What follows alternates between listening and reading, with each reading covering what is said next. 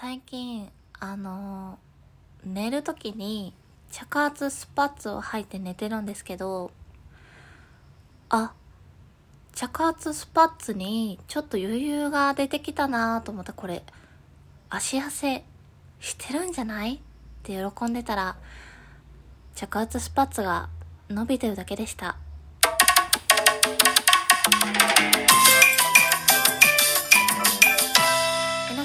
様こんばんぷいきむしですというわけであのーラジオをね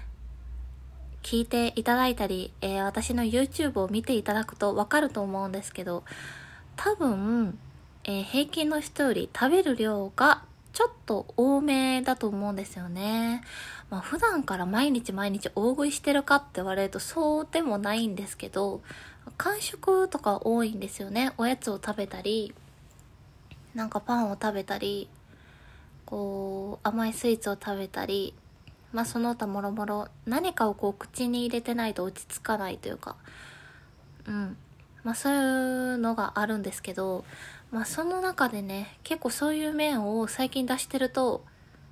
太らないんですか？とか、よくその体型保ってられるね？って言われるんですけど、まあね、あの、私ギャル曽根さんじゃないんで、太りますよ、ある程度は。やっぱりね、あの、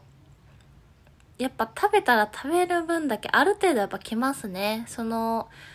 太りやすい、太りにくいはあると思うんですけど、太らない体質ではないですね、確実に。多分、大体の人そうですよね。本当に太らない人ってなんかイカ水の人とか、あそれとかギャル曽根さんだけですよね。うん。って思ったら、あの、全然太りますよっていうことをちょっと伝えたかったんですけど、まあね、あの、最近はなかなか継続して毎日はできてないんですけど、えーっと、食べ過ぎたなと思う日は、一つは中山きんに君の動画を見て筋トレをしたり、えー、もしくは平日仕事が終わった日の夜ご飯とかは、こう、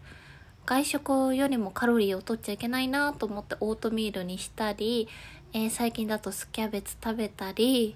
えー納豆食べたり、まあ、料理するのめんどくさいんでね、そういうものを、えー食べながら過ごしていることが多かったりします。でも、あの、やっぱり年々ちょっと痩せにくくなってるな、えー代謝落ちてきてるなっていうのは確実にちょっと体の変化的に感じている部分はあって、あのー若い頃からこれをちゃんとやっているかどうかでかなり変わると思うんですよね。なので、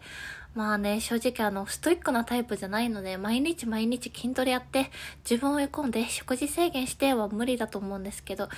えーギリギリ健康のない程度に運動もね、していけたらいいなぁなんて思っております。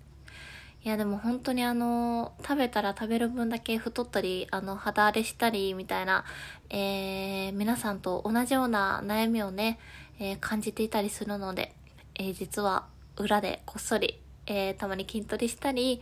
あの、オートミール食べたり、スキャベツ食べたり、あ、高野豆腐もいいね。高野豆腐食べたりしてるよっていうお話でした。まあでも休みの日とかさ、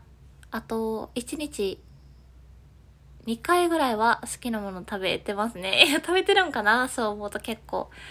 まあ、あの、皆さん、あの、無理な食事制限、そして無理なダイエットは本当にやめましょう。なんか私、ストレス溜まると一番太る原因になるかなって個人的に思ってるので、ストレスを溜めない食事生活、えー、そして、あのー